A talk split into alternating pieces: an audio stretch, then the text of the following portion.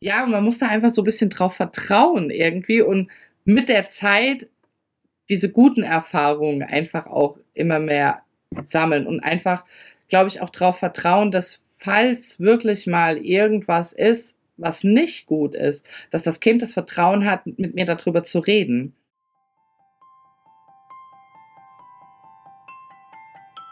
Hi und herzlich willkommen zum Survivor Queen Podcast, der Podcast für Opfer, Betroffene und Überlebende von sexualisierter Gewalt. Dieser Podcast ist voll mit Mutmachgeschichten von ganz vielen tollen und starken Survivor Queens und außerdem voll mit Tipps und Tricks von Experten und Expertinnen aus dem Bereich Traumaaufarbeitung und vielem mehr. Ich bin Mai Nguyen, deine Host von diesem Podcast und ich wünsche dir viel Inspiration beim Hören.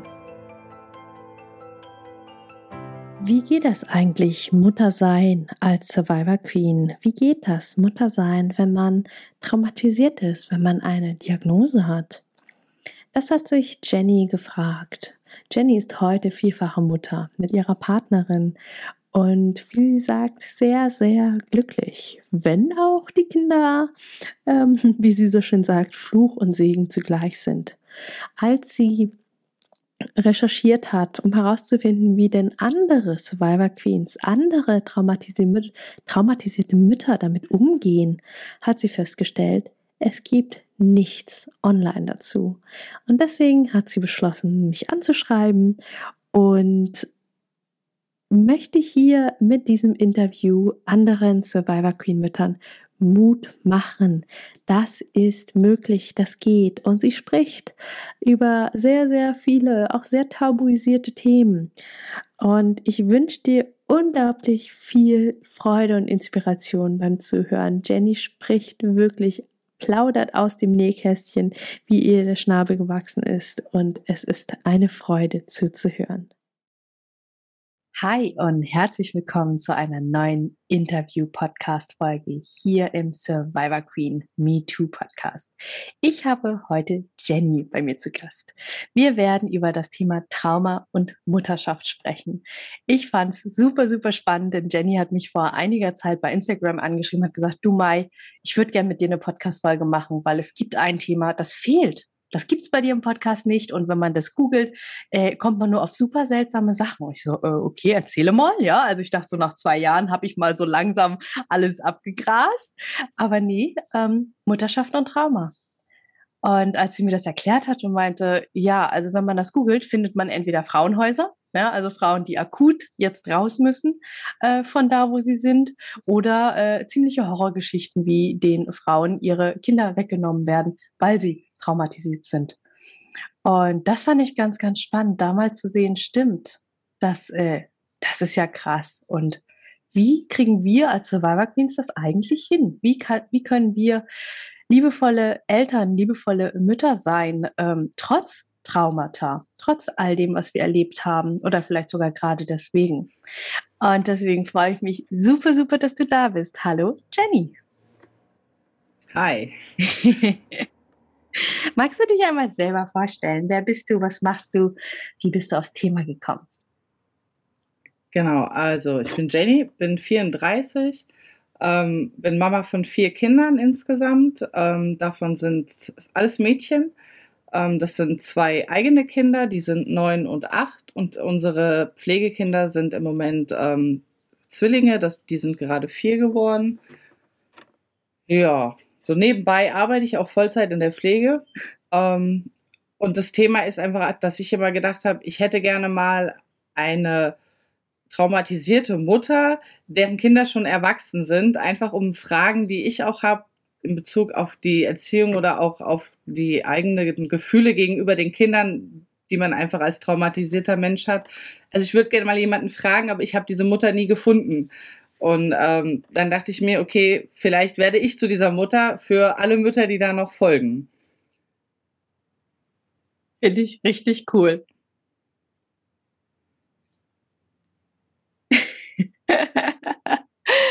Und ja, Gedankenpause. Ja, genau, Gedankenpause. Ähm, Ich finde das richtig cool. Also einfach der Mensch zu sein, äh, den du gerne gebraucht hättest. Der Mensch zu sein, die Informationen rauszugeben, die für dich hilfreich gewesen wären und ähm, heute mit Sicherheit vielen anderen helfen. Ich habe ja auch ähm, einiges an äh, Fragen reingeschickt bekommen ähm, und würde dann einfach mal mit dir starten und wir schauen mal, wo wir landen. Ähm, genau, eine, so machen wir es. Genau. Eine Frage, die sehr häufig kam, Jenny, ähm, ging zum Thema äh, Projektion. Also wie kriegst du das hin, ähm, deine eigenen Traumata, die Dinge, die du erlebt hast, nicht auf dich selber zu projizieren? Äh, nicht auf deine auf Kinder. Die Kinder zu yes. Auf die Kinder. Yes. Genau. Ähm, also mir gelingt es heute, glaube ich, ganz gut, aber auch erst seit ich ähm, durch eben auch viel Therapie ähm, mich sehr, sehr mit mir selber auseinandergesetzt habe und äh, einfach auch erkannt habe, dass oft so gerade in so Konfliktsituationen mit den Kindern von, aus mir kein erwachsener Anteil spricht, sondern eben so ein trotziger Kindanteil. So, und äh, ich sag mal, wenn eine Vierjährige mit einer Vierjährigen diskutiert, dass da nichts bei rauskommen kann, es liegt irgendwie auf der Hand. Und äh, ich musste dann Stück für Stück lernen, dass das eher so mein verletztes inneres vierjähriges Kind ist, ähm, was da mit den Kindern diskutiert und da äh, versucht irgendwie ähm, ja diesen Konflikt zu lösen, aber ohne dass ich, also ich hab, bin den Kindern nie erwachsen gegenübergetreten und das muss ich dann erstmal mit der, also erstmal erkennen zum einen und dann halt auch lernen, es anders zu machen und passiert das natürlich heute auch immer nochmal, dass man nochmal in so einen Kindmodus rutscht.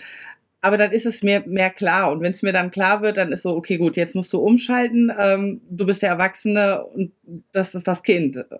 Und da muss man, also ich glaube, es ist ganz viel ähm, Arbeit an sich selbst und ja, da eine Offenheit auch zuzugeben, dass es mit den Kindern vielleicht in der Erziehung auch nicht rund läuft oder nicht so läuft, wie man es gerne hätte. So, also auch das war so ein... Äh, So der allererste Schritt im Prinzip, wirklich so einzugestehen, okay, ähm, ich liebe meine Kinder über alles, aber so wie es läuft, kann es nicht auf Dauer laufen. So, und dann da wirklich hinzugucken und zu sagen, okay, was läuft denn schief oder, oder was, an welchen Punkten hapert das? Und die dann eben auch zusammen mit einem Therapeuten einfach aufarbeiten. Und also ich habe das auch wirklich gebraucht, dass mir wirklich, also die eine Therapeutin und auch meine Frau haben mir das gesagt, du diskutierst mit dem Kind wie ein Kind und nicht wie ein Erwachsener. Und da kam dann auch dieses, also blödes Beispiel ist, ähm, du willst, dass das Kind, keine Ahnung, den Teller abräumt und das Kind bockt rum und sagt, nö, mache ich nicht. Und du stellst dich dann hin und sagst, ey, dann mache ich halt auch nichts mehr für dich. Also, also es ist eine, so, eine, so eine typische kindliche Reaktion, ja. Mhm. So, dass das zu nichts führt ähm, und sich dann vielleicht noch hochschaukelt, äh, ist total klar irgendwie. Ähm, wenn man aber vielleicht Erwachsener dem Kind gegenüber tritt, ähm, kann man auch allein von der Stimmlage her, hat man ein ganz anderes Auftreten und kann dann vielleicht einfach erklären, du, guck mal, alle räumen ihren Teller weg. Ähm, ich möchte, dass du bitte auch deinen Teller wegräumst, so wie alle anderen auch. Ist eine ganz andere Geschichte und kommt beim Kind ganz anders an, als wenn ich da stur sitze und sage, ja, dann mache ich auch nichts mehr. ähm, ja. Aber das war mir gar nicht klar, weil, weil wenn du in der Situation bist, du selber merkst das gar nicht. Du merkst nur, das, was du tust, bringt irgendwie nichts und du kommst keinen Schritt weiter. Mhm. Ja.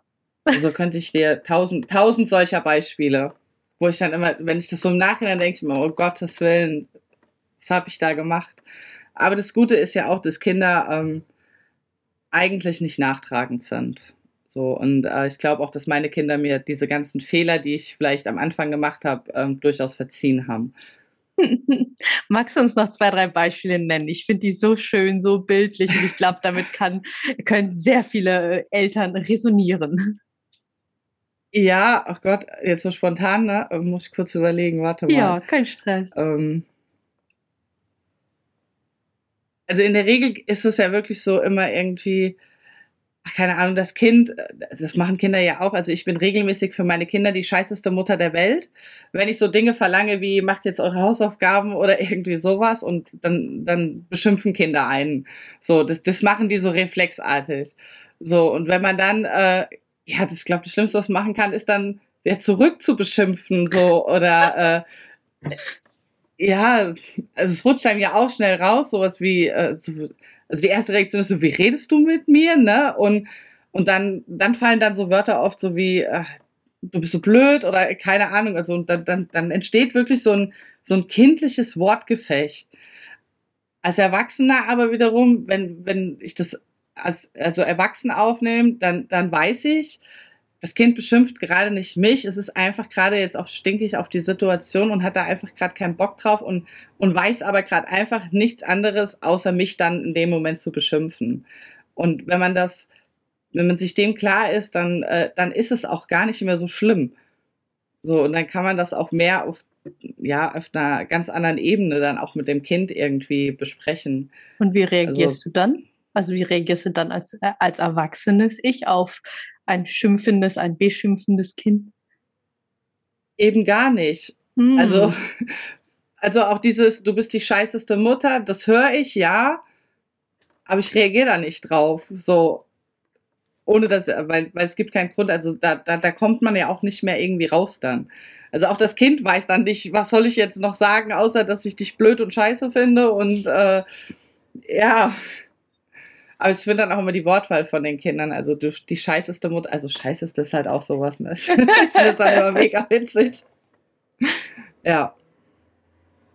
Also gerade so, so, so das Trotzphasenalter oder was, was wir jetzt haben, so ähm, unsere Achtjährige, die ist gerade so in so, einem, so einer Phase zwischen, ich bin jetzt eigentlich groß, aber das Großsein macht mir auch Angst. Eigentlich möchte ich lieber wieder klein sein, weil das kenne ich. Also verhalte ich mich wie drei oder so.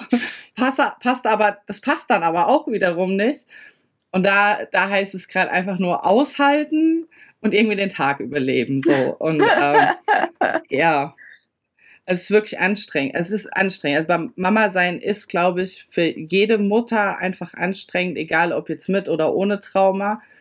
Und ähm, man muss halt ganz, ganz viel bei sich bleiben. Und ich glaube, das, was bei traumatisierten Müttern oft ist, durch die eigene Geschichte, das triggert einen halt ganz enorm so. Gerade so diese Dinge, wenn die Kinder einen auch nicht wahrnehmen so wirklich und einen nicht sehen. Das, das ist ja auch oft so dieses verletzte Gefühl aus ähm, der Kindheit, dass eben, dass man nicht gesehen wurde oder nicht wahrgenommen wurde.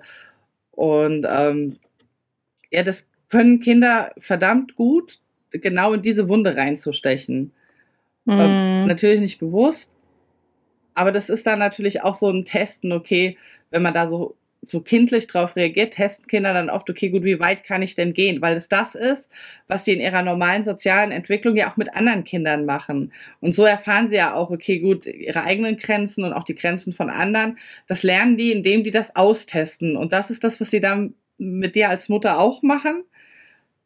Und je mehr kindlich du reagierst, umso mehr testen die halt aus und sie treiben es halt wirklich bis zur Spitze, bis dann irgendwann du als Mutter explodierst und am Ende wahrscheinlich noch rumschreist und äh, nicht alles, dass du dich wütend mit auf den Boden schmeißt und mit allen Vieren da rumstrampelst.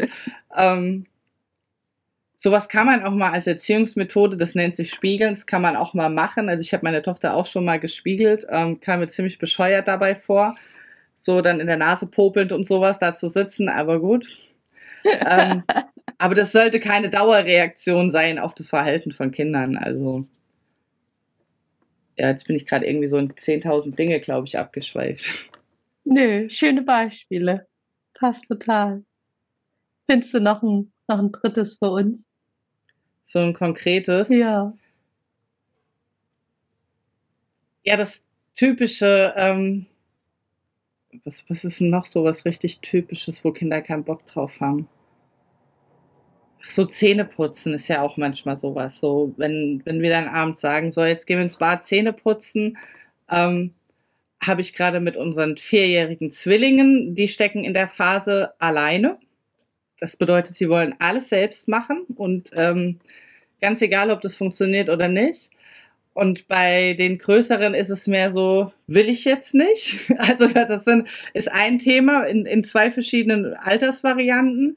Ähm, bei den Zwillingen das Thema alleine ist dann so, also klar kann man es sich einfach machen, lässt sie alleine putzen, aber das führt zu Löcher in den Zähnen ähm, und das ziemlich garantiert. Und äh, bei den Großen kein Bock ist, okay, gut, also wenn ich es jetzt nicht durchziehe, dann werden sie sich wahrscheinlich nie wieder in ihrem Leben die Zähne putzen. Also irgendwie will man ja das Ziel Zähneputzen erreichen. So, und das, ähm, das Kindliche wäre, bei den Zwillingen drauf zu reagieren, ihnen einfach die Zahnbürste aus der Hand nehmen und ihnen einfach die Zähne putzen. Die sind ja auch noch klein und handlich und man ist ja auch körperlich überlegen. Das würde funktionieren, aber das wäre wie dieser kindliche Streit, das eine Kind hat was in der Hand, das andere will es haben und es nimmt es einfach weg. So, führt, führt einfach mal faktisch zu überhaupt nichts. Die Lösung wäre, du möchtest alleine putzen, in Ordnung. Es gibt eine Zahnbürste, mit der darfst du alleine putzen. Du putzt erstmal alleine und danach putze ich aber nochmal mit der richtigen Zahnbürste nach. So, dann kann das Kind alleine putzen, aber ich gehe sicher als Erwachsener, die Zähne sind ordentlich geputzt. Funktioniert in der Regel hervorragend. Ähm, ich empfehle wirklich zwei Zahnbürsten dann auch, weil das vom selber putzen, die nochmal zu benutzen, ist meistens schwierig. Ähm, hm. Bei den Großen mit dem kein Bock, ähm, wäre die, die kindliche Reaktion darauf, würde dann lass es halt, sind deine Zähne mir doch egal, aber es ist mir ja nicht egal. So. Mhm. Also muss ich irgendwie einen Weg finden, wie bewege ich jetzt auch die großen Kinder zum Zähneputzen, und da kann man also bei denen mittlerweile vom Verständnis einfach mit Fakten kommen, so was halt dann einfach wirklich auch passiert, und dann sollen sie sich wirklich mal entscheiden, ob sie das eine oder das andere wollen, oder oft ist, oft hilft es auch einfach rauszufinden, okay, warum willst du es jetzt gerade in dem Moment nicht? Irgendwie manchmal ist so, die hatten was im Kopf, was sie gerade noch machen wollten. Ich funk dazwischen, will aber, dass sie jetzt Zähne putzen, bevor sie irgendwie hochgehen.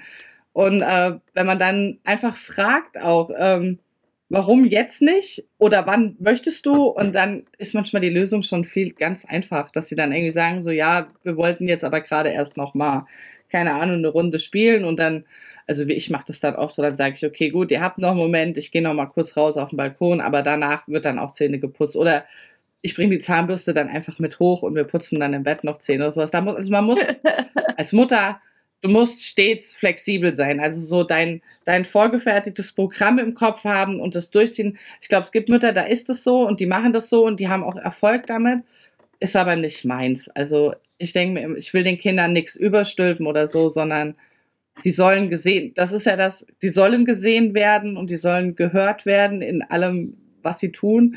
Und ähm, das ist, glaube ich, auch der große Unterschied zu, von traumatisierten Müttern zu nicht traumatisierten Müttern, dass man so immens darauf bedacht ist, auch schon in Kleinigkeiten die Kinder nicht zu übergehen, so, hm. sondern sie wirklich, ja, ich glaube, da ist, also ich glaube, man, man möchte halt keine so eine, also ich glaube, ich kenne keine Mutter irgendwie, die auch traumati- traumatische Erfahrungen hat, die autoritär erzieht.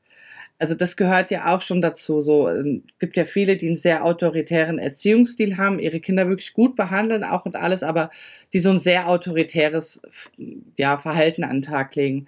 Wollte ich meinen Kindern gegenüber nicht. Also, weil ja, die sollen sich einfach entfalten können, die sollen, dürfen auch ihre Gefühle haben, die sollen auch ihre Wutausbrüche ausleben dürfen, weil ich immer denke so, okay, weil wenn man sie da schon unterdrückt, dann habe ich wieder einen verkorksten Erwachsenen, der irgendwie, keine Ahnung, dann Entwicklungstrauma hat oder so, und ich denke dann immer so, die sollen nicht erst wie ich mit äh, Anfang dreißig lernen müssen, was Gefühle eigentlich sind und wie die sich anfühlen und wie man sie fühlt und wie man damit umgeht, sondern die sollen das auf natürliche Weise von Anfang an lernen, damit sie das später eben leichter haben. Mhm.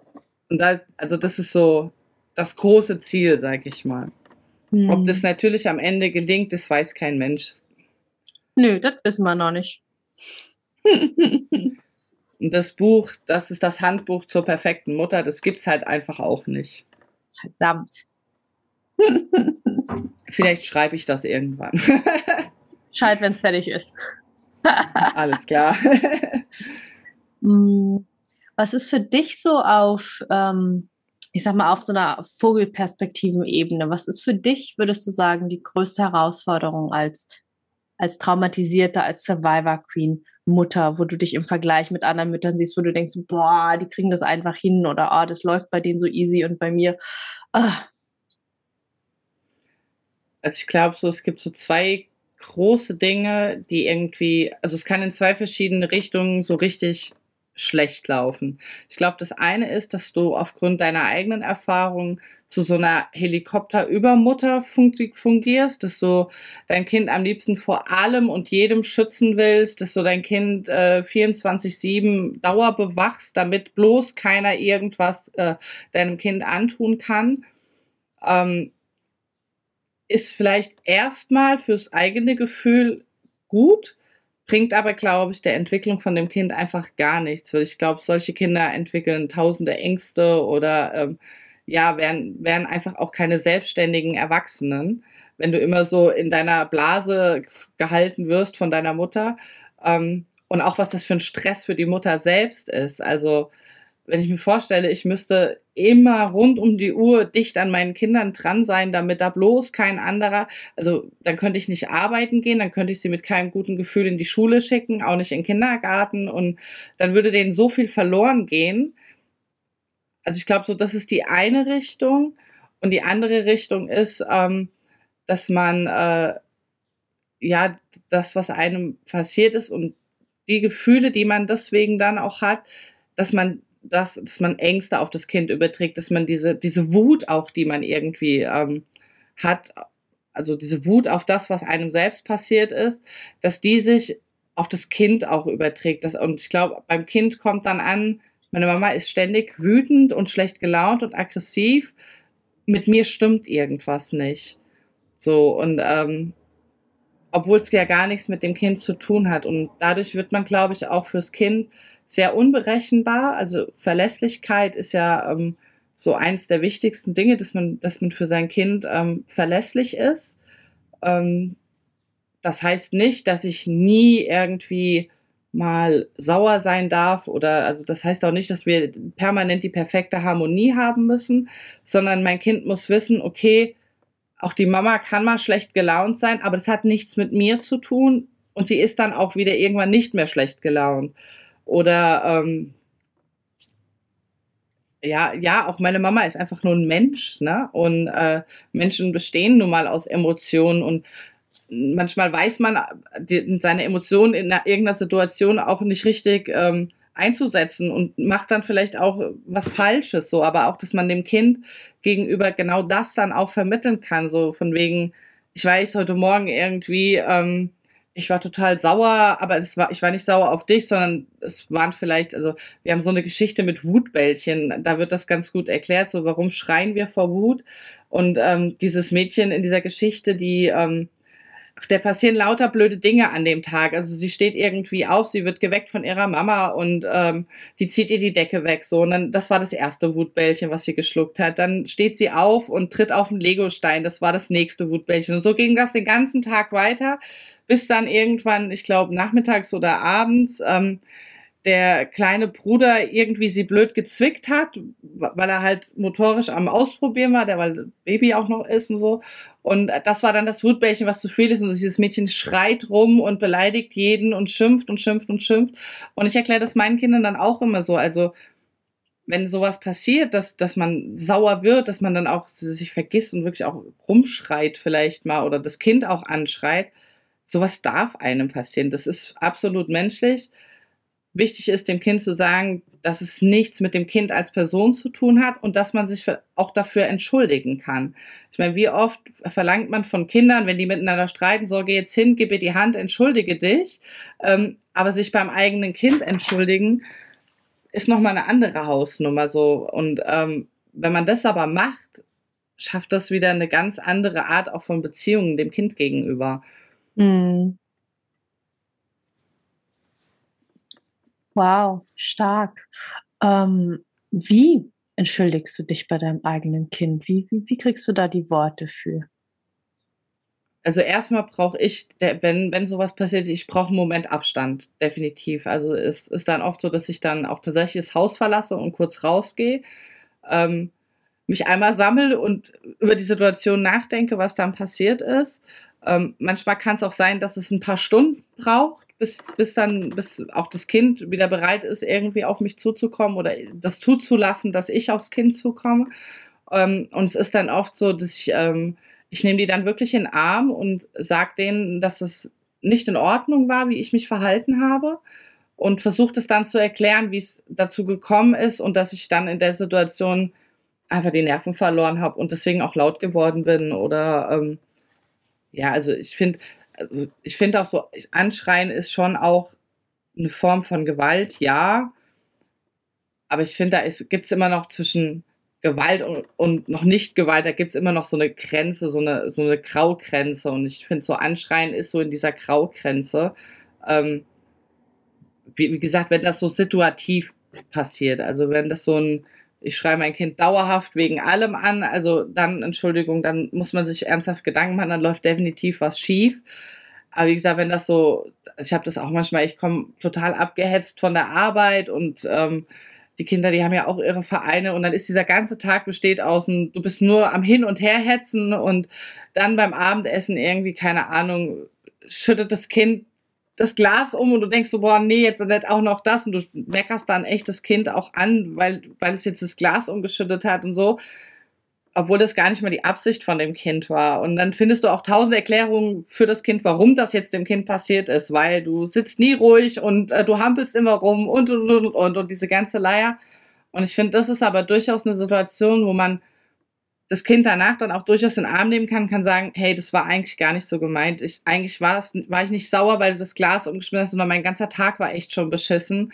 Und dass dann noch das Glas umgefallen ist, das hat das Fass einfach zum Überlaufen gebracht. Und du bist toll, so wie du bist. Und wenn sowas passiert, jedem Mal, ich habe auch schon was umgeschüttet oder so. Und ja, da einfach in Kontakt mit dem Kind gehen. Also ich habe das auch tatsächlich schon so gemacht, dass ich ähm, die Kinder dann auch frage, ist das für dich jetzt so in Ordnung oder ähm, willst du noch weiter drüber reden oder so? Und oft ist es so, ach, meine Kinder, die sind da aber auch echt ähm, sehr sozial mit mir, ähm, ja, dass es für die dann auch einfach in Ordnung ist und die dann auch sowas sagen wie, äh, ja, kein Wunder bei dem Ganzen, dass du dann da wütend warst oder so. Man muss halt auch immer das Alter vom Kind angucken, ne? Und mhm. also wichtig ist einfach, in Kontakt gehen mit dem Kind und wirklich versuchen, dem Kind einfach das Gefühl zu vermitteln, nicht du bist mein Problem, sondern mein Problem ist was ganz anderes.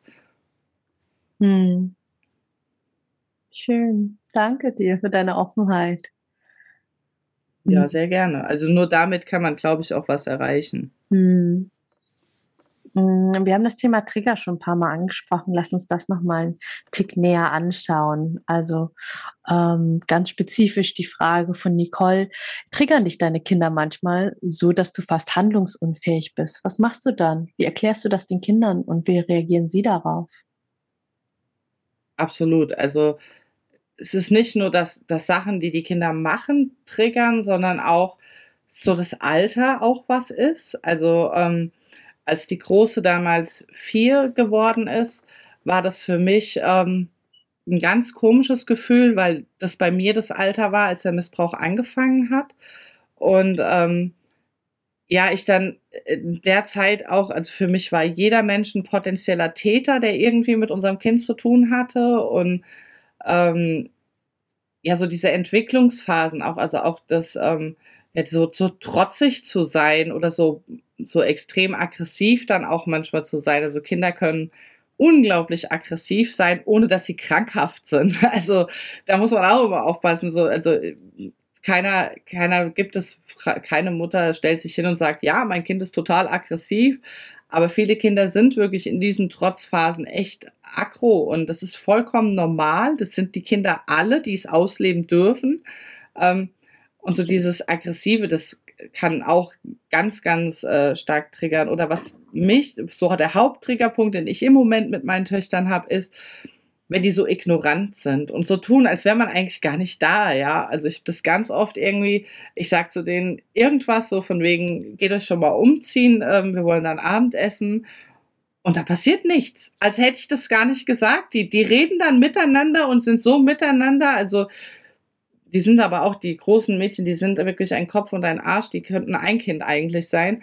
Ähm, die sind so miteinander in ihrem Ding beschäftigt und in ihrem, äh, wir reden miteinander und wir sind da in unserer Fantasiewelt gerade und so, dass die rundherum nichts mitkriegen. Und das ist sowas, das bringt mich dermaßen auf die Palme, weil dieses, dass ich als Kind nicht gesehen wurde und dass, dass keiner was mitbekommen hat, was mir passiert und so, das ist so für mich ein ganz krasses Thema, an dem ich auch jetzt immer noch therapeutisch arbeite, ähm, um das einfach auch mal aufzulösen. Also ich bin mir dessen mittlerweile total bewusst. Mhm. Deswegen fällt es mir leichter, dann auch solche Situationen mit den Kindern ein bisschen besser auszuhalten, aber ich betone wirklich nur ein bisschen besser, weil wirklich gut geht's mir damit nicht. Mhm. Aber das ist dann immer so, dass ich mir versuche bewusst zu machen, okay, dass es mir damit jetzt gerade nicht gut geht, liegt nicht dran, dass die Kinder gerade in ihrer Fantasiewelt sind und mich nicht wahrnehmen, sondern es liegt dran, dass ich in mir diesen ganz starken Impuls habe, bitte Welt, sehe mich und sehe, was mir alles passiert ist. So,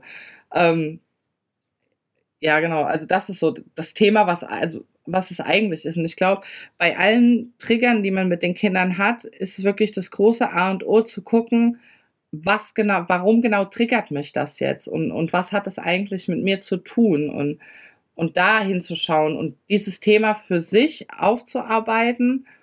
Und ich glaube, dann, dann verschwinden auch diese Triggerpunkte so ein bisschen. Also jetzt zum Beispiel, die Zwillinge sind ja jetzt auch vier geworden. Das stört mich gerade gar nicht. Aber ich habe das auch zweimal schon mit meinen Kindern durch dieses Alter und, hm. und das, was es mit mir gemacht hat. Also ich empfehle auch jedem mehr wie ein Kind, weil mehrere Kinder sind einfach einfacher.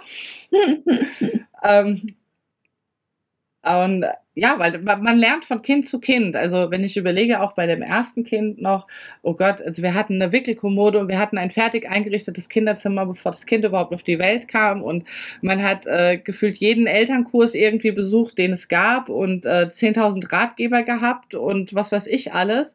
Ähm, Das zweite Kind kam knappe anderthalb Jahre später, die äh, kam auf die Welt, dann war sie ähm, die ersten sechs Monate eigentlich nur im Tragetuch. Kein Mensch hat dieses Kind gesehen, weil wir sie permanent im Tragetuch hatten. Ähm, und dann ist sie auf einmal mit acht Monaten gelaufen. Jeder dachte so, huch, wo kommt dieses Kind her? ähm, ja, die war einfach immer überall dabei so, aber man hat die gar nicht so gemerkt, weil dieser Fokus nicht so auf diesem Kind lag, weil man durch die Erfahrung mit dem ersten Kind gewusst hat, das braucht man alles nicht. Also die hat auch erst, ich glaube, ihr erstes eigenes Bett hatte die mit vier oder fünf oder so. ähm, weil wir einfach beim ersten Kind gemerkt haben, man braucht es nicht. Also man, man merkt dann erstmal, was man eigentlich braucht und was nicht. Also das Kind braucht eigentlich nur Nähe und halt natürlich die Grundversorgung mit Essen und Trinken und Sauberkeit und so, das ist klar. Aber ansonsten ist Nähe, das A und O. Und da brauche ich keinen teuren Kinderwagen, da brauche ich kein, ähm, kein teures Kinderzimmer, wo alles aufeinander abgestimmt ist. Das Kind nimmt das eh nicht wahr. Mhm. Also, ja, man lernt halt von Kind zu Kind. Da wird's dann, also es wird dann wirklich, ja, leichter auch. Und, ähm, ja, und auch so mit der Zeit, wenn einem, wenn einem diese Triggerpunkte so klar werden, ähm, wichtig ist halt, dass, dass man sich's wirklich bewusst macht und auch ähm, bewusst diese Situation einfach auch mal aushält, weil auch dann gewöhnt man sich einfach auch dran. Also wir sind ja jetzt gerade so in der Vorpubertät und jetzt kommen für mich neue Herausforderungen hinzu. Plötzlich reden meine Kinder über, wer mit wem sexen will, ja. Oh, und dann meine, meine, meine Alarmglocken sagen dann, um Gottes Willen, jetzt reden die mit acht und neun über Sex. Wo haben sie das her? Irgendwo, irgendwie müssen sie was Krankhaftes irgendwo erlebt haben oder keine Ahnung, ähm, dass die jetzt da drauf kommen. Meine Frau beruhigt mich dann immer und sagt, es ist vollkommen normal. Das tun sie alle gerade in dem Alter. Die wurden jetzt weder irgendwie angefasst noch sonst was. Brauchst dir keine Gedanken machen. Das ist wirklich normal. Ähm, und mein, mein innerer Monk, sage ich immer, der sagt, den muss ich dann immer selber beruhigen, dass ich dann sage so, ja, okay, alle sagen mir, es ist völlig normal, da steckt nichts Krankhaftes dahinter und denen ist nicht jetzt was Schlimmes passiert, weil die jetzt auf einmal wissen, was Sex ist oder so. Ähm, ja, oder das sind wirklich so Sachen. Oder dann, mein, ich spinne dann halt aber auch schon weiter und denke so, um Gottes Willen, wenn die ihren ersten Freund haben. Ich hätte ja gerne, ne, dass, dass, dass bevor da irgendwas passiert, gefühlt, die müssen erstmal an mir vorbei und nur wenn ich entscheide, der ist gut, dann ist das auch okay. Ist natürlich völlig falsch, ja. So. Die sollen sich ihre Partner, egal ob Männlein, Weiblein, einfach frei und selbst ähm, aussuchen und das wird schon, sollen da ihre Erfahrungen machen. Aber ich denke mir dann so, nee, ich möchte das eigentlich nicht. Eigentlich möchte ich jetzt, dass die so klein bleiben. So, das ist leichter irgendwie. Auch wenn du die Kinder dann, du musst sie ja dann auch ziehen lassen, so, oder auch, ähm, unsere Große, die, keine Ahnung, die will immer bei ihrer Freundin übernachten. Und da gibt's aber zum Beispiel auch einen Papa im Haus. Ist für mich ein ganz schwieriges Thema, dass da ein Mann, den ich eigentlich mehr oder weniger, ich meine, klar kenne ich den auch vom Sehen und habe mich auch schon mit dem unterhalten und ist auch eine super nette Familie, die auch so von der Erziehung her eher so drauf sind wie wir. Aber trotzdem muss ich das Gefühl aushalten, dass mein Kind, ohne dass ich direkt drauf aufpassen kann, in dieser Obhut ist, ne? Mhm. Und ähm, deswegen, aber ich würde jetzt, ich würde sie jetzt nie daran hindern, so eine Erfahrung zu machen, nur weil ich mich nicht wohl damit fühle. Also auch für meine Frau, die jetzt keine traumatischen Erlebnisse hat, ist das schwer gewesen, so die, dass das Kind das erste Mal woanders übernachtet hat. Und mm. das war dann nicht die Oma, wo es geschlafen hat, sondern es war eine komplett andere Familie, wo es geschlafen hat. Und ähm, ja, wir haben dann einfach auch ganz viel darüber gesprochen. So, ähm, oder sie, sie sagte dann auch so, ach, sie fühlt sich so komisch und sie, ach, sie vermisst das Kind so und so. Und ich denke mir so, okay, gut, das sind die normalen Reaktionen, die jemand hat. Und ich denke mir so, Gott, hoffentlich wird missbraucht keiner mein Kind, oder also wirklich so, mhm. so ganz krasse Fantasien, die man dann hat. Auf so Ideen würde meine Frau überhaupt nicht kommen, sich solche Gedanken zu machen. Die hatte dann eher so, hoffentlich schläft sie gut ein und hat nicht irgendwie so Heimweh, oder falls sie Heimweh hat, dass sie sich dann auch traut, das vielleicht zu sagen, weil wir ihr natürlich gesagt haben, wenn irgendwas ist, wir holen dich auch mitten in der Nacht ab, ruf einfach an, ist kein Problem. Mhm. Dann so, ja, wie gehen die damit um, die anderen, wenn sie das dort äußern würde? Also das sind so, sage ich mal, die, die gesunden Mutterängste, und das dann gepaart mit meinen völlig verstörten Ängsten. Ähm, ja, und dann habe ich dann versucht, so für mich abzuwägen, okay, gut, wenn das von meiner Frau die normalen Ängste sind und meine die krass übertriebenen aufgrund von meiner Erfahrung, muss ich für mich irgendwo diese Mitte finden. Mhm. Und also man, ich glaube, es ist auch einfach, ganz viel kann man auch so über den Austausch wirklich mit anderen Müttern, weil ähm, auch so Sachen wie, äh, dass das Kind alleine den Schulweg nimmt oder so. Ähm, gut, sind wir ein bisschen raus, weil, weil wir unsere Kinder zur Bushaltestelle bringen und sie dann, aber gut, beim Bus müssen sie selber noch fahren und auch da ankommen. Ähm, also ich bin da froh, dass ich da eine, eine sehr stabile Frau an der Seite habe, die, die mir da so ein bisschen den Wind immer aus den Segeln nimmt und die sagt, das ist alles gut so. Die kann das, die schafft das und es wird jetzt auch nicht unbedingt was passieren.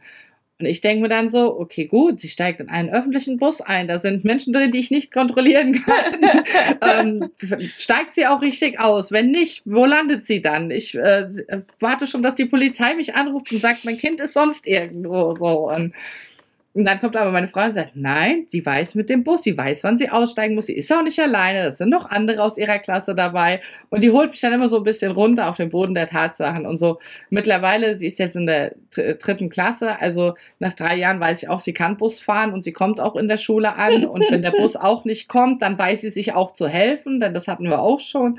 Ähm, ja, und man muss da einfach so ein bisschen drauf vertrauen irgendwie und mit der Zeit diese guten Erfahrungen einfach auch immer mehr sammeln und einfach, glaube ich, auch darauf vertrauen, dass falls wirklich mal irgendwas ist, was nicht gut ist, dass das Kind das Vertrauen hat, mit mir darüber zu reden.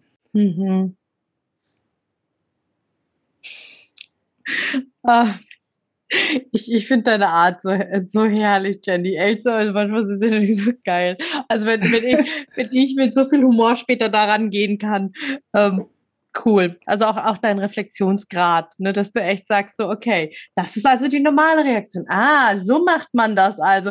Okay. Und, ja, genau. und, und gleichzeitig trotzdem am Ausrasten zu sein, obwohl die Kognition total klar hat, was, dass da jetzt gerade irgendwas ja, genau, nicht stimmt. Das ist das eine, ja, aber das ist halt so, ne, du hast, ich habe halt wirklich so, ich sage mal, so sage ich auch immer zu Therapeuten, wo so zwei Männchen auf der Schulter sitzen, ne, und das eine ist so dieses traumatisierte Männchen, was immer schreit, oh Gott, und Hilfe und Panik und Achtung und und immer so so blinkendes Attention, Attention, da ist Gefahr im Anmarsch, und dieses andere, das sagt so, jetzt komm mal runter, guck erstmal, wie alle anderen das machen, ähm, vielleicht ist alles gar nicht so schlimm, und ja, also ich, ich bin da wirklich ganz viel mit mir selbst im Kontakt, aber auch erst, seit ich so meine eigenen Erfahrung oder mein, mein eigenes Trauma für mich selbst auch anerkannt habe. Also ich habe das auch immer, mein ganzes Leben lang habe ich immer, naja, mir ist das halt passiert, meine Güte, neun Jahre missbraucht, egal, ähm, ich gehe trotzdem meinen Weg. So, mhm. so schlimm war es nicht, so ungefähr. Und tatsächlich, als ich, erst als ich angefangen habe, für mich selber einzugestehen, nee, das, was dir passiert ist, ist wirklich schlimm, so, und das ist nicht mal eben einfach nur passiert und man steckt das so weg, sondern das verändert einen Mensch komplett. Um mich damit auseinanderzusetzen, seitdem ist die Beziehung zu meinen Kindern wesentlich intensiver, und ich kann auch seitdem eben diese Sachen viel besser reflektieren, dass ich eben auch kindlich reagiere oder dass, dass meine Kinder mich auch triggern und das alles. Und vorher, vorher war das immer so, dass ich mir dachte, was bin ich für eine schlechte Mutter? Meine Kinder hören keinen Meter auf mich. Dann das Exempel meiner Frau, die sagt einen Ton und die Kinder spurten, ja. Und dann denke ich mir so, ja, super, bei dir, bei dir klappt es, bei mir nicht. Das führt dann natürlich auch zu einem Paarkonflikt, ne? Mhm. Und äh, ja, man führt, und dann natürlich dieses Ganze so, ich bin schlecht und ähm, ich bin den Kindern eh egal und also solche Sachen dann, wo du dann echt eigentlich so deinen eigenen Film fährst, dich noch mehr niedermachst, als äh, die Welt dich ja eh schon niedermacht. Ähm, und das führt dann immer mehr zu diesen familiären Konflikten auch, was die Kinder ja dann auch mitkriegen. Und das ist bei uns leider die ersten Jahre passiert, weil ich einfach noch nicht so weit war. Ähm, und meine Frau mir dann wirklich die Pistole auf die Brust gesetzt hat irgendwann und gesagt hat, also entweder machst du jetzt mal eine gescheite Therapie und es passiert was und es verändert sich was, weil ansonsten muss ich die Kinder und mich einfach schützen. So, weil wow. so kann es nicht die nächsten, die nächsten Jahre weitergehen. Ähm, ja, und so bin ich dann damals in die Klinik gekommen und habe dann da wirklich das erste Mal therapeutisch mit meinem Trauma gearbeitet. Und nicht nur erzählt, ja, ich habe ständig Streit mit meinen Kindern, ich habe ständig Streit mit meiner Frau. Weil das war immer mein Thema in der Therapie. Aber die Therapeutin, die hatte auch von Trauma keine Ahnung und, und mhm. wäre da im Leben nicht mal dahinter gestiegen. Und für mich war ja mein Trauma, naja, ist halt passiert, egal, Schublade und weg. Ähm, deswegen habe ich es auch nicht thematisiert. Und erst seit wir das so machen und da auch, ähm, obwohl meine Frau schon immer davon wusste, also die, die wusste schon von Anfang der Beziehung auch, ähm, von meinen Erlebnissen, der war ich da relativ ehrlich gegenüber, aber auch nie, dass wir da drüber geredet haben. Ich habe einfach nur gesagt, mir ist das passiert, deswegen ist, bin ich so, wie ich bin, fertig. Ähm, und sie hat gesagt, ja gut, okay, ich liebe dich trotzdem. Ja, genau. Also A und O ist wirklich so, dass du dich einfach mit dir selber und mit deinem Trauma auseinandersetzt und dir ja dieser ganzen Sachen einfach bewusst wird und halt, dass du es auch immer wieder reflektierst, egal jetzt, ob du das mit jemand anders machst oder ob du das für dich selber machst. Und auch ich musste mir stundenlang von meiner Frau Sachen anhören, wo ich gedacht habe, ähm, will sie mich jetzt einfach nur fertig machen, so, indem sie mir gesagt, alles erzählt, was, was ich alles falsch mache. Und das war dann aber so, dass ich heute weiß, ähm, nee, das war, ihre Absicht ist nicht, mich fertig zu machen, sondern ihre Absicht ist, dass ich einen besseren Weg mit den Kindern finde. Und die ist, heute ist sie sehr sensibel dafür, wenn sie merkt, dass ich so einen Anflug von, ich werde mal wieder ein bisschen rückfällig in meinem Verhalten oder ich, ich rutsche wieder in dieses Kindliche rein, dass sie mich dann wirklich auch anstupst und sagt, überleg mal, was du gerade machst oder, oder wie du gerade bist oder so. Und dann macht's Klick, denkst, okay, gut, ja, sie hat recht. Ja? Also, hm. aber, aber ich habe halt wirklich den Vorteil, dass ich da eine sehr stabile Partnerin einfach auch an der Seite habe, die das, die das gut mittragen kann und die, die für die Kinder immer sehr verlässlich war und das alles gut, gut mit aufgefangen hat. Und ich glaube, deswegen, ähm, ja, wie gesagt, wie ich vorhin schon mal gesagt habe, deswegen können die Kinder einem das auch verzeihen, was nicht, also die haben das nicht vergessen. Ähm, das merkt man auch immer mal wieder so. Und ähm, wir hatten es neulich auch, da ging es auch, ich weiß gar nicht mehr, was es ging, aber irgendwie ähm, meinte die Kleine dann so, aber du gehst nicht wieder dann so lange in so eine Klinik wie damals. Und dann äh, merke ich immer so, okay, gut, das ist, die haben das nicht vergessen, obwohl die da auch noch so klein waren. Es ist jetzt auch vier Jahre her. Hm. Ähm, und es war für die durch, also auch, dass ich so lange weg war in der Klinik, war für die Kinder durchaus schlimm. Die sagen aber heute trotz allem, also sie benennen es auch so, dass es für die schlimm war, dass ich weg war so lange. Aber dass sie gemerkt haben, dass es wichtig war, weil es danach besser geworden ist. Also mm. wir haben das versucht, denen dann natürlich auch zu erklären, so von wegen, ähm, ihr merkt ja, dass ich immer sehr wütend bin und, und sehr laut werde auch und, und da schlecht auch mit euch umgehen kann nur und dass ich dahin gehe, einfach, dass mir geholfen wird, dass ich das besser machen kann. Mm. Ähm, das war damals so die kindliche Erklärung einfach und äh, natürlich stand ich dann vor der Herausforderung, jetzt komm nach Hause nach drei Monaten und mach's halt auch besser, ne? Mhm. Dass das nicht gleich funktioniert hat, ist klar. Das war auch ein ziemlich langer Prozess und meine Kinder haben ganz, ganz lange noch mich immer wieder getestet. Also immer, wenn ich eine Situation, eine Konfliktsituation mit denen hatte, wo ich vorher rumgeschrien hätte und zwar gleich, habe ich jetzt erstmal besser reagiert. Das hat dem Kind aber nicht gereicht. So, sondern das Kind hat so lange provoziert und so lange rumgemacht, in der, Ho- also in, in der kindlichen Hoffnung, irgendwann muss doch diese Reaktion, die wir sonst haben, kommen. Mhm. Und die haben ganz lange gebraucht und ganz viele dieser Tests musste ich mich unterziehen. Und meine Frau hat mir das wirklich erklärt, die testen dich. Die mhm. testen, wie verlässlich ist das jetzt, wie du dich jetzt verhältst. Mhm. So, und deswegen tun die das nicht nur in der einen Situation, okay, gut, sie reagiert jetzt anders, super, alles toll.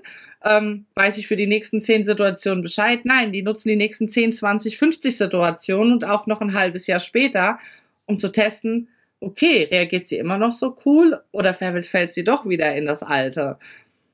Und da, da, das war so ein Prozess, wo wir so dann wirklich auch dran gewachsen sind und, und auch viel, viel näher zusammengewachsen sind. Und ich glaube, wenn man da ähm, ja den Kindern altersgerecht auch ehrlich gegenüber ist, ähm, ja, dass die dann auch ein, ein sehr wohlwollendes Verständnis für einen entwickeln und dann sagen, okay, gut, da waren Sachen, die fand ich echt richtig blöd, aber jetzt ist es nicht mehr so. Und jetzt sehe ich, sie gibt sich die beste Mühe und, äh, und das alles. Und ja, genau, so, so würde ich das beschreiben.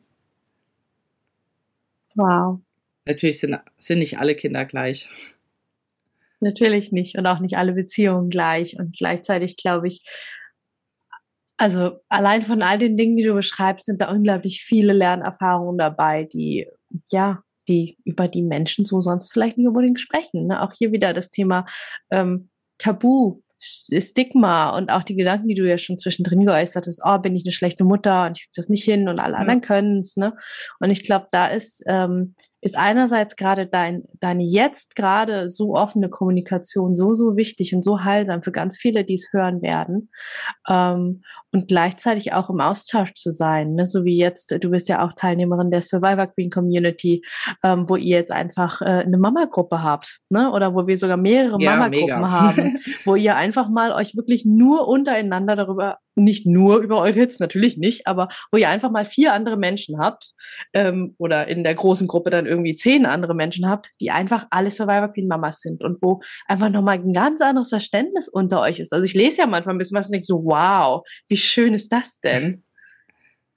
Ja, das stimmt. Also ganz viel ist wirklich so, dass man sich immer denkt so, ist es richtig, was ich mache oder, oder, oder stimmt mit mir was nicht, stimmt mit meinem Kind was nicht und ähm, ja, ich sag mal, es gibt ja keinen Mensch, egal jetzt, ob es jetzt Mama sein oder auch irgendwas anderes, es gibt ja kein Mensch gerne zu, wenn ihm was nicht gut gelingt, so. Mhm. Ähm, aber seien wir mal ehrlich, den perfekten Menschen, den gibt's einfach nicht, ja, ja. so, also der besteht vielleicht aus Pappe und, und ist top gestylt und keine Ahnung, aber ein Mensch mit, mit Gefühlen und mit Emotionen, der wird immer Sachen haben, die besser laufen, der wird immer Sachen haben, die vielleicht nicht so gut laufen und die Frage ist halt immer so, was machst du da draus, ne? Und ich denke mir halt, okay, wenn es was ist, was nicht gut läuft und ich will es aber anders haben, dann muss ich gucken, was kann ich denn machen, damit es vielleicht anders ist, so. Und ich denke auch so, es müsste viel, viel mehr ähm, Hilfe einfach auch. Also wie gesagt, ich habe das Glück, dass ich eine sehr stabile Partnerin habe, ähm, die für die Kinder, für mich aus meiner Sicht die beste Mutter der Welt ist ähm, und an die auch nichts rankommt, nicht, nicht mal ich, auch wenn ich mich perfektionieren würde. ähm, aber ich, ich glaube halt so, also jetzt auch so, wenn ich mir jetzt so heterosexuelle Paare vorstelle, ein Papa ist immer eher so eine Zweitrolle für ein Kind. Die Hauptrolle spielt einfach die Mama. Das merke ich auch bei unseren Kindern. Ich habe mehr die Papa-Rolle. Ich bin eher so zweitrangig. Wenn irgendwas ist, die schreien Mama und nicht nach mir. So, ähm, es sei denn, Mama ist wirklich nicht greifbar, dann, dann wird auch mal mein Name gerufen. Aber, ähm, und ich glaube so, ich glaube, dass es für einen für einen Mann oder für einen Papa schwierig ist, ähm, das alles aufzufangen. Und ich finde, da müsste es wirklich explizit Hilfen geben, wo, wo aber auch die Mutter keine Angst haben muss, dass ihr da ein Strick draus gedreht wird oder dass dann auf einmal das Jugendamt um die Ecke kommt und sagt, okay, gut, also sie haben eine P D B S, sie haben Depressionen, oh, sie verletzen sich auch ab und zu selber, ähm, das ist kein guter Umgang für ein Kind, wir holen das Kind hier raus. Ähm, das ist ja das, wovor die meisten Mütter wirklich eine wahnsinnige Angst mhm. haben. Ich habe da nie Angst vor gehabt, weil ähm, ja, weil ich wusste, okay, ähm, ich muss nicht jedem das auf die Nase binden und wir brauchen in dem Sinne keine Hilfe so von außen, irgendwie jetzt Familienhilfe oder so. Ähm, weil das ist ja oft so das, das erste Konstrukt, was dann installiert wird, dass ähm, Familien eine Familienhilfe bekommen, die irgendwie stundenweise in der Familie ist. Aber ich glaube auch, es müsste... Es reicht ja manchmal schon, wenn das so, äh, wenn jemand sich mit drum kümmert, dass die Mutter einfach auch Zeiten für sich hat. Sei mhm. es, ähm, also auch schon, wenn es noch Säuglinge sind. Also so ein, so ein, ein Säu also Säugling kommt ja von Saugen, ne, weil man die Kinder über Saugen ernährt. Ähm, aber so ein Säugling saugt eine Mutter wirklich auch aus, weil also gerade jetzt, wenn man eine stillende Mutter ist, es kann halt nur die Mutter stillen. So, was soll man denn machen, ja? Hm. Aber auch da an alle Mütter, natürlich ist Stillen das Beste und Natürlichste, was man dem Kind geben kann. Aber wir haben zum Beispiel zwei Flaschenkinder großgezogen, weil Stillen bei meiner Frau nicht möglich war. Hat aber auch den Vorteil, dass sie sagen konnte, okay, gut, ich habe jetzt mal einfach Zeit für mich. Und wenn das Kind Hunger hat, nimmst du einfach die Flasche und gibst sie dem Kind so. Ähm, Auch davon wegzukommen, so von diesem Konstrukt, okay, gut, ich muss jetzt mit dem Stillen hier dreihundertprozentig durchziehen, weil jeder sagt, das ist äh, das Nonplusultra und äh, nur das ist gut und ich will ja die perfekte Mutter sein. Nee, also dein Kind wird nicht später kommen und sagen, oh, du hast mich aber nicht gestillt, ich habe aber auch ab und zu zwischendurch die Flasche bekommen, ja. Nee, wird es nicht, aber dein Kind wird später sagen, hey, meine Mama war immer recht ausgeglichen, weil sie sich Zeiten auch für sich genommen hat. So, und ähm, das überträgt man natürlich aufs Kind. Und ich denke, dass man da gerade als Mama mit traumatischen Erfahrungen, dass man da, dass es da einfach Hilfen geben müsste, die man sich holen kann, damit man sich auch zwischendurch vom Kind erholen kann und eben nicht so ausgesaugt wird. Und weil erstmal, wenn du, wenn du so, wenn du erstmal am Ende deiner Kräfte bist, dann komm da erstmal wieder raus, wenn dich keiner unterstützt. So. Und holst du dir aber seitens vom Jugendamt Unterstützung, passiert es ganz schnell, dass das Jugendamt diese Überforderung von der Mutter und das alles, je nachdem, wen man dann da auch als Sachbearbeiter hat, sagt, nee, ähm, das Kindeswohl ist gefährdet und ähm, sie nehmen einem das Kind weg. Ich meine, es gibt bestimmt auch die, die vereinzelten Beispiele, die, wo das nicht so ist, aber ähm, wir haben ja jahrelang auch Bereitschaftspflege gemacht, das heißt, ähm, Kinder, die in Obhut genommen wurden, sind dann bei uns gelandet für ungewisse Zeit erstmal. Und da waren teilweise auch Mütter dabei, wo ich ähm, gedacht habe, so, man hätte denen vielleicht mit mehr Hilfen die Möglichkeit geben können, dass sie eben doch mit ihren Kindern zusammenleben. So, da fehlt es einfach an familiärer Unterstützung, aber dann muss doch bitte der Staat von außen irgendwas installieren, ohne dass es, dass gleich der Mutter die Kinder weggenommen werden. So, also... Ja, es finde ich ganz schwierig irgendwie, also dass, dass man da angstfrei ähm, dran gehen kann einfach und dann und dadurch dann auch wirklich ähm, damit auch offen sein kann, dass man sagt, okay, gut, ich, ich komme an meine Grenzen oder meine Kinder machen mich wahnsinnig und äh, ich komme da nicht weiter und ähm, ja, aber gefühlt ist es so, dass man, man muss es mit sich selber ausmachen und man muss es nach außen verheimlichen, weil sonst, wie gesagt, kommt das böse Jugendamt und nimmt einem die Kinder weg. Mhm. Also da höre ich so ganz klar den, den Wunsch, die Forderung eigentlich, dass wir, ähm, dass es noch einen Grad dazwischen braucht, ne? Zwischen, okay, jetzt werden die Kinder genau. komplett weggenommen, äh, zu, ja gut, musst du halt irgendwie alleine hinbekommen, bist ja Mutter, hast dich ja dazu entschieden, ähm, sondern dass wir eigentlich noch irgendein Unterstützungssystem dazwischen bräuchten, besonders für Menschen, die halt eben nicht äh, aus einer äh, liebevollen Herkunftsfamilie kommen oder die einfach weiter weg von ihrer Herkunftsfamilie genau. kommen oder einfach nicht das Netzwerk haben. Ne? Gerade in unserer, ich sag mal, heutigen westlichen Zeit, in der wir irgendwie alle sehr vereinzelt und sehr individualistisch leben. Genau, also auch so, ähm, ich sag mal, ich glaube, so, so dieses ganze Trauma und so, das alleine irgendwie zu bewältigen ist, gibt es bestimmt auch vielleicht ähm, den einen oder anderen Mensch, der das gut hinkriegt, der da seine Wege irgendwie findet, aber letztendlich ähm, die Mehrheit braucht einfach eine gute Therapie. So. Mhm. Und ähm, ich habe auch äh, damals in der Klinik waren ähm, mehrere Mütter auch, ähm, die dann aber auch ihren Aufenthalt wirklich kurz gestaltet haben, was natürlich dann eigentlich nichts gebracht hat, einfach um nicht so lange von den Kindern weg zu sein, weil sie auch ganz klar sagen, ich weiß sonst nicht, wohin mit meinen Kindern. Also es müsste auch also auch so ähm, Therapieeinrichtungen, wovon es ja eh viel zu wenig gibt und viel, viel zu wenig Therapieplätze, müssten darauf au- müssten auch auf Mütter ausgelegt sein. Also mal jetzt ganz blöd gesagt, dass bei ambulanten Therapeuten die Möglichkeit besteht, ich kann mein Kind mitbringen und es kann nebenan im Raum spielen oder ja. irgendwie sowas. So, dass ich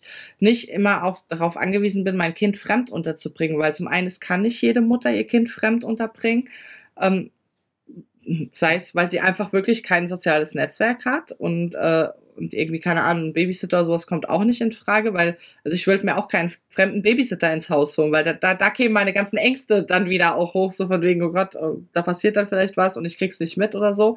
Ähm, aber auch mit Kliniken, ich sag mal, so, so oft ist ja so, dass, dass so der, der Startschuss für eine ambulante Therapie irgendwie in der Klinik gelegt wird oder so. Aber ein Klinikaufenthalt von zwei, drei Wochen, das kann ich mir auch sparen, dann kann ich es auch lassen, dahin zu gehen. Ähm, Und nicht jeder hat halt dann das Glück, dass er irgendwie den, den, das zweite Elternteil zu Hause hat, was dann sagt, natürlich bleibe ich zu Hause in der Zeit und kümmere mich um die Kinder. Sondern es müsste dann auch irgendwie, keine Ahnung, es gibt ja auch Mutter-Kind-Kuren. Aber warum gibt es keine Mutter-Kind-Therapien? So. Also auch in der Mutter-Kind-Kur wird man ja nicht therapiert. Aber es müsste halt solche Sachen irgendwie geben. Oder es gibt irgendwie ähm, Mutter-Kind-Einrichtungen. Aber wenn man sich die Kriterien dafür anguckt, auch da findet keine bis, bis viel, zu, also Therapie wirklich statt, so, sondern die sind dann halt in einer Einrichtung, wo Erzieher auch arbeiten und, und die lernen, oft sind es ganz, sind es junge Mütter, die dann da sind mit ihren Neugeborenen, die, die, die lernen müssen, Struktur im Alltag zu haben und solche Sachen, aber warum die vielleicht mit vierzehn, fünfzehn Mutter geworden sind und dass die vielleicht auch eine traumatische Vergangenheit hatten oder sowas und dass man daran arbeitet, damit daraus dann eine stabile Mutter entstehen kann. Das ist im Konzept gar nicht vorgesehen, sondern das Konzept besagt, okay, wir haben jetzt jemanden, der ist Mutter geworden und dem, der müssen wir jetzt beibringen, wie man mit einem Kind umgeht. So. Und auch das ist oft zeitlich begrenzt auf anderthalb bis zwei Jahre. Ja, ich sage euch ganz ehrlich, also die Säuglingszeit ist easy im Vergleich zu dem, was danach noch kommt. Also klar ist, ist es sehr zeitaufwendig alles, aber das, was man in der Trotzphase aushalten muss oder dann auch in diesem, wenn dann diese Phase kommt vom Kindergarten in die Schule und das alles oder wie bei mir jetzt die Vorpubertät. Ich habe immer gesagt, wenn die Kinder in der, in der Pubertät sind, ziehe ich aus, da bin ich raus. ähm, Werde ich natürlich nicht machen, auch dem werde ich mich stellen, aber da kommen so viele Phasen noch danach und da soll die Mutter dann auf einmal damit klarkommen, aber sie hat doch gerade mal gelernt, wie sie irgendwie mit dem Säugling umgehen soll. Also es fehlt da an so vielen Sachen, denke ich, und da ist Deutschland im Vergleich auch zu anderen Ländern, also ich meine, in, in, also Holland ist ja in vielen sozialen Hilfen wesentlich weiter auch als wir und auch was Mutter-Kind-Einrichtungen angeht, sind die viel, viel von der Konzeption her breiter gefächert, als es bei uns in Deutschland zum Beispiel ist. Mhm. Ah, okay.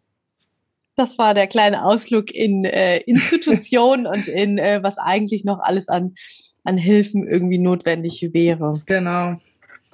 Ähm, wer weiß, vielleicht kommt ja das eine oder andere noch. Wer weiß. So, das war's mit dem ersten Teil des Interviews mit Jenny.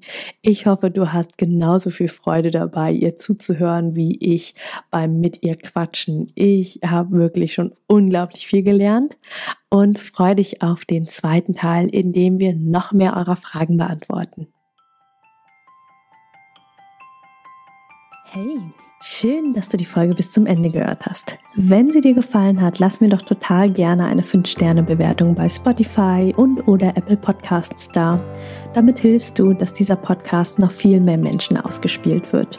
Und wenn du keine Folgen mehr verpassen magst, klick einfach auf Folgen und dann bekommst du immer alle zwei Wochen montags eine Benachrichtigung von deinem Handy, von deiner App, dass eine neue Folge da ist. Alle zwei Wochen montags erscheint die Folge, außer es ist eine Doppelfolge. Dann gibt es den zweiten Teil, zwei Tage später am Mittwoch. Und wenn du dich mehr zum Thema Trauma und Traumaaufarbeitung einlesen magst, dann lad dir doch total gerne mein E-Book runter. Das findest du kostenlos in den Shownotes. Da sind auch alle anderen Links, über die wir hier in der Podcast-Folge gesprochen haben. Ich freue mich, wenn wir uns in der nächsten Folge wieder hören. Bis ganz bald, deine Mai. Ciao.